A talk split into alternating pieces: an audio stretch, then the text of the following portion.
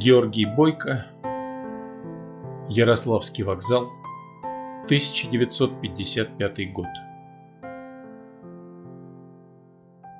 Он помнил, ощущая каждым нервом, как было это все в 51-м. Печенка чуял, что его пасут. Уже почти неделю был на взводе. Гулять ему недолго на свободе.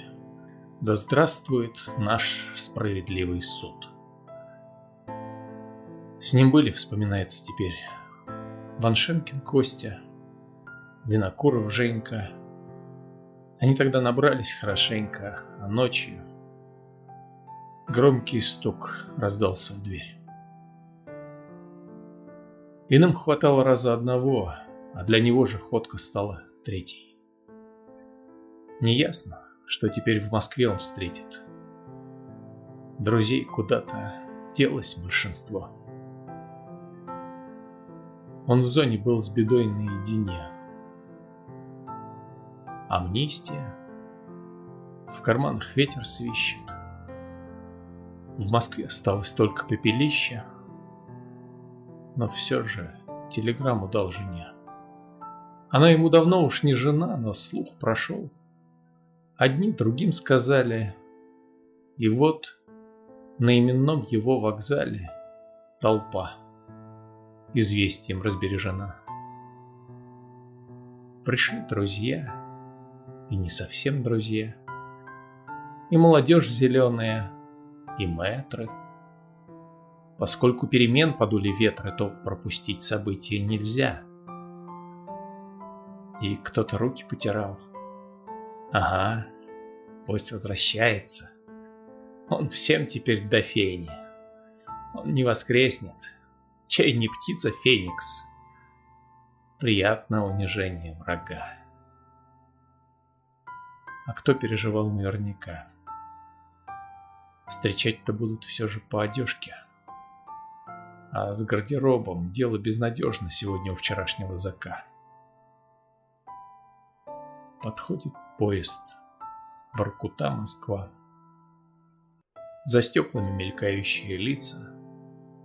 Из Приполярья вырвались в столицу архипелага, бросив острова. Ну, вот и он.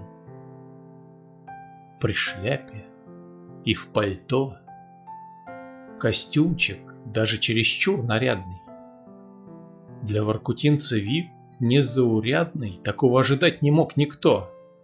Глядите на него во все глаза. Поэт отнюдь не вызывает жалость. А кое-кем уже воображалась на нем и телогрейка, и кирза. Нет, что-то не читаются следы судьбы его, зловещих траекторий. Как будто прошвырнулся в санаторий. Как будто бы и не было беды. А он уже ступает на перрон с немного даже нарочитой ленью. Не появление, а скорее явление. Глаза, глаза, глаза со всех сторон. Он всех живее, вопреки и несмотря. Глядите же, глядите и дивитесь, что жив-здоров последний третий Витязь, три раза переживший лагеря, судьбой три раза брошенный на дно. И пусть душа осталась во рваных ранах, сегодня, здесь, он равный среди равных. Предугадать пока что не дано, что скоро будет властью он обласкан, что станет он в президиум обхож, что ордена еще украсят лацкан и ляжет на погосте для вельмож. Пока же отмечали все вокруг, что гладко выбрит он и Надя Колонин. В купе за кадром оставался друг. Друг настоящий. Михаил Луконин. Чтоб зритель ненароком не допер, что у спектакля «Возвращение в лоно» имелся постановщик-режиссер, не пожелавший выйти на поклоны.